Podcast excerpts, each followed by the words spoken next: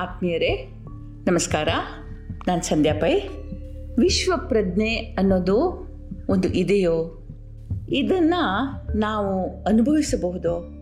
ಹೌದು ಅಂತದೆ ಪ್ರಾಚೀನರ ಜ್ಞಾನ. ಹೇಗೆ? ಒಂದು ಪುಟ್ಟ ಕಥೆಯೊಂದಿಗೆ ಇದನ್ನು ಅರ್ಥ ಮಾಡಿಕೊಳ್ಳಕ್ಕೆ ಪ್ರಯತ್ನಿಸೋಣ. ಒಂದು ಜನ್ಮದಲ್ಲಿ ಗೌತಮ ಬುದ್ಧ ಸಿರಿವಂತ ಜಮೀನ್ದಾರನ ಮಗನಾಗಿ ಹುಟ್ಟಿದ್ದಂತೆ ಇವನಿಗೊಬ್ಬ ತಮ್ಮನೂ ಇದ್ದ ಗೌತಮ ಬುದ್ಧ ಅದಾಗಲೇ ಬುದ್ಧತ್ವದ ಹಾದಿಯಲ್ಲಿದ್ದ ಅವನ ಕರ್ಮ ಬಂಧಗಳೆಲ್ಲ ಒಂದೊಂದಾಗಿ ಕಳಚಿಕೊಂಡಿದ್ವು. ಅವನು ಸದಾ ಶಾಂತನು, ನಿರ್ಮೋಹಿಯು, ಸಮಚಿತ್ತನೂ ಆಗಿದ್ದ. ಆದರೆ ಇವನ ತಮ್ಮ ಇವನು ಹಾಗಿರಲಿಲ್ಲ. ಇವನ ಗೌತಮನ ಸ್ವಭಾವಕ್ಕೆ ವಿರುದ್ಧವಾಗಿ ಅವನ ಸ್ವಭಾವ ಇತ್ತು.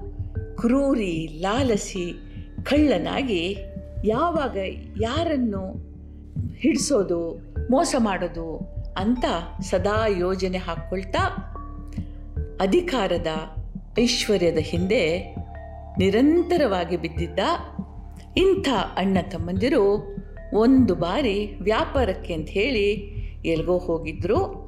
ಗಂಗಾ ನದಿಯ ಮೂಲಕ ಮರಳಿ ಮನೆಗೆ ಬರೋರಿದ್ದರು ವ್ಯಾಪಾರದಿಂದ ಗಳಿಸಿದ ಐದು ಸಾವಿರ ಹೊನ್ನ ವರಹಗಳನ್ನು ಒಂದು ಚೀಲದಲ್ಲಿ ಹಾಕಿ ತಮ್ಮ ಇಟ್ಟುಕೊಂಡಿದ್ದ ಈ ಹಣದ ಥೈಲಿ, ಐದು ಸಾವಿರ ಹೊನ್ನ ವರಹಗಳು ಅಂತಂದರೆ ಗೌತಮ ಬುದ್ಧನ ಕಾಲದಲ್ಲಿ ಬಹಳ ದೊಡ್ಡ ಮೊತ್ತ.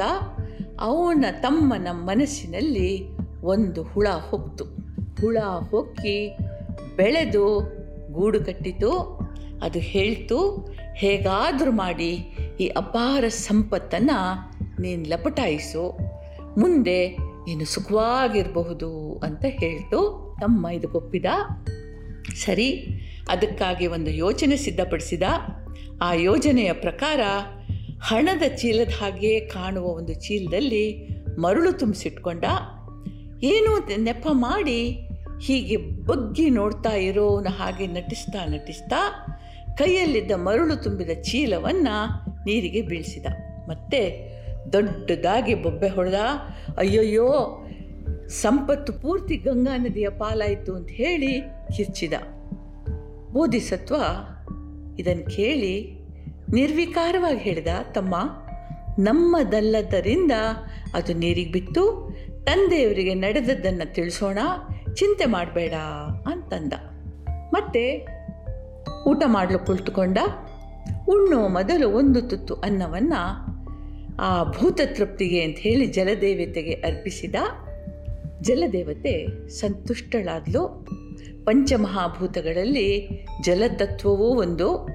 ಜಲತತ್ವಕ್ಕೆ ಇವನ ಒಳ್ಳೆಯತನ ಗೊತ್ತಾಯಿತು. ಅವಳು ಸಂತುಷ್ಟಳಾದ್ಲು. ಅವಳು ತನ್ನ ದಿವ್ಯ ದೃಷ್ಟಿಯಿಂದ ನೋಡುವಾಗ ತಮ್ಮನ ಹುನ್ನಾರ ಗೊತ್ತಾಯಿತು. ಇವನಿಗೆ ತಕ್ಕ ಬುದ್ಧಿ ಕಲಿಸ್ಬೇಕು ಅಂತ ಹೇಳಿ ಸಂಕಲ್ಪ ಮಾಡಿದ್ಲು. ಅಣ್ಣ ತಮ್ಮಂದಿರು ಮನೆ ಮುಟ್ಟಿದ್ರು. ಮನೆಗೆ ಹೋಗಿ ಅಸಲಿ ನಾಣ್ಯಗಳು ತುಂಬಿದ ಥೈಲಿ ಅಂಥೇಳಿ ಬಿಚ್ಚಿ ನೋಡಿದ ತಮ್ಮನಿಗೆ ಹೃದಯಾಘಾತವಾಗದೇ ಇದ್ದುದೊಂದು ದೊಡ್ಡ ವಿಷಯ. ಯಾಕೆಂದರೆ ಅವನು ನಿಜಕ್ಕೂ ನೀರಿಗೆ ಎಸ್ತದ್ದು ನಿಜವಾದ ಹೊನ್ನ ಥೈಲಿ. ಮರಳನ್ನು ಅವನು ಹೊಂದು ಅಂತ ಹೇಳಿ ಎತ್ಕೊಂಡು ಬಂದಿದ್ದ.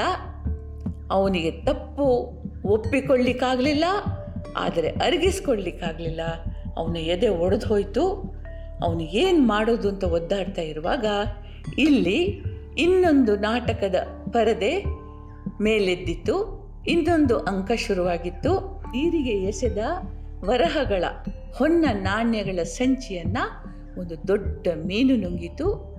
ಒಬ್ಬ ಬೆಸ್ತ ಅದನ್ನು ಹಿಡ್ದ ಆ ಮೀನನ್ನು ತಂದು ಗೌತಮನ ತಂದೆಗೆ ಮಾರಿದ. ಅಡಿಗೆಯವನು ಅದರ ಹೊಟ್ಟೆ ಕೊಯ್ದಾಗ ಆ ಚೀಲ ಸಿಕ್ತು. ಪ್ರಾಮಾಣಿಕನಾದ ಅವನು ಅದನ್ನು ತಂದು ಬೋಧಿಸತ್ವನ ಮುಂದಿಟ್ಟು ಹೇಳಿದ, ಇದರಲ್ಲಿ ಚಿನ್ನ ತುಂಬಿದ ನಾಣ್ಯಗಳಿವೆ ಅಂಥೇಳಿ ಸಂಪತ್ತು ಅದರ ಅಸಲಿ ಒಡೆಯನಿಗೆ ತಲುಪಿತ್ತು. ಇಲ್ಲಿ ಗೌತಮ ಬುದ್ಧ ತಮ್ಮನನ್ನು ಕರೆದು ಒಂದು ಪ್ರಶ್ನೆ ಕೇಳಿದ. ಸಂಪತ್ತು ಯಾವುದು? ಈ ನಾಣ್ಯಗಳು ಆ ಮರಳಿನ ಚೀಲವು. ಮರಳಿನ ಚೀಲವನ್ನು ಬಿಚ್ಚಿ ನೋಡುವವರೆಗೆ ನೀನು ಅದು ಹೊನ್ನ ವರಹಗಳ ಚೀಲ ಅಂಥೇಳಿ ಅದನ್ನು ಎದೆಗವಿಚಿಕೊಂಡು ಅದನ್ನು ಸ್ಪರ್ಶಿಸುತ್ತಾ, ಆಘ್ರಾಣಿಸುತ್ತಾ ಸಂತೋಷಪಟ್ಟೆ. ಕಳೆದು ಹೋಯಿತು ಅಂತ ಹೇಳುವಾಗ ಸಂಕಟಪಟ್ಟೆ. ಈಗ ಮತ್ತದು ನಿನ್ನ ಮುಂದೆ ಪ್ರತ್ಯಕ್ಷ ಆಗಿದೆ. ಮತ್ತೆ ನಿನಗೆ ಸಂಕಟವೇ ಆಗ್ತಾ ಇದೆಯಾ ಹೊರತು. ಸಂತೋಷವಾಗ್ತಾ ಇಲ್ಲ. ಯಾಕೆ ಅಂತಂದರೆ ನೀನು ಮಾಡಿದ ಕುಕರ್ತವ್ಯದಿಂದ ನಿನ್ನ ಅಂತರಾತ್ಮ ನಿನ್ನನ್ನು ಚುಚ್ಚುತ್ತಾ ಇದೆ. ಆದುದರಿಂದ ಕಳೆದು ಹೋದ ಸಿರಿ ಸಿಕ್ಕಿದ್ರೂ ನಿನಗೆ ಸಂತೋಷ ಆಗ್ತಾ ಇಲ್ಲ. ಕುಕ್ಕರ್ಮಗಳಿಂದ ಕೆಟ್ಟ ಕೆಲಸಗಳಿಂದ ಸಿಗುವುದು ಮನಕ್ಲೇಶವೇ, ಅನಾರೋಗ್ಯ. ಇದೆಲ್ಲವೇ ಹೊರತು ಇದಕ್ಕಿಂತ ಹೆಚ್ಚಿನದೇನೂ ಸಿಗೋದಿಲ್ಲ ಆದುದರಿಂದ ನೀನು ಇನ್ನು ಮುಂದೆ ಇಂಥ ಕೆಲಸಗಳಿಗೆ ಮನಸ್ಸು ಕೊಡಬೇಡ ಅಂತ ಹೇಳಿದ.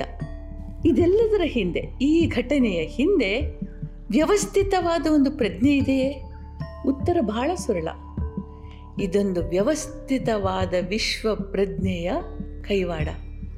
ಒಂದು ರಬ್ಬರಿನ ಚೆಂಡನ್ನು ಗೋಡೆಗೆಸ್ತರೆ ಅದು ಟಪ್ ಅಂತ ಮರಳಿ ಅದೇ ವೇಗದಲ್ಲಿ ಹಿಂದೆ ಬರ್ತದೆ. ಸತ್ಕರ್ಮಗಳು, ಕುಕೃತ್ಯಗಳು ಹೀಗೆ. ಅವುಗಳು ಅದೇ ಕ್ಷಣದಲ್ಲಿ ಮರಳಿ ಬರಲಿಕ್ಕೆ, ಪುನಃ ನಿಮ್ಮನ್ನು ಸೇರಲಿಕ್ಕೆ ಶುರು ಮಾಡ್ತವೆ. ಕುಕೃತ್ಯಗಳ ಫಲ, ನೋವು, ದುಃಖ, ಸಂಕಟಗಳು ಸತ್ಕರ್ಮಗಳ ಫಲ ಎಂದಿದ್ದರೂ ಸತ್ಕರ್ಮಗಳೇ.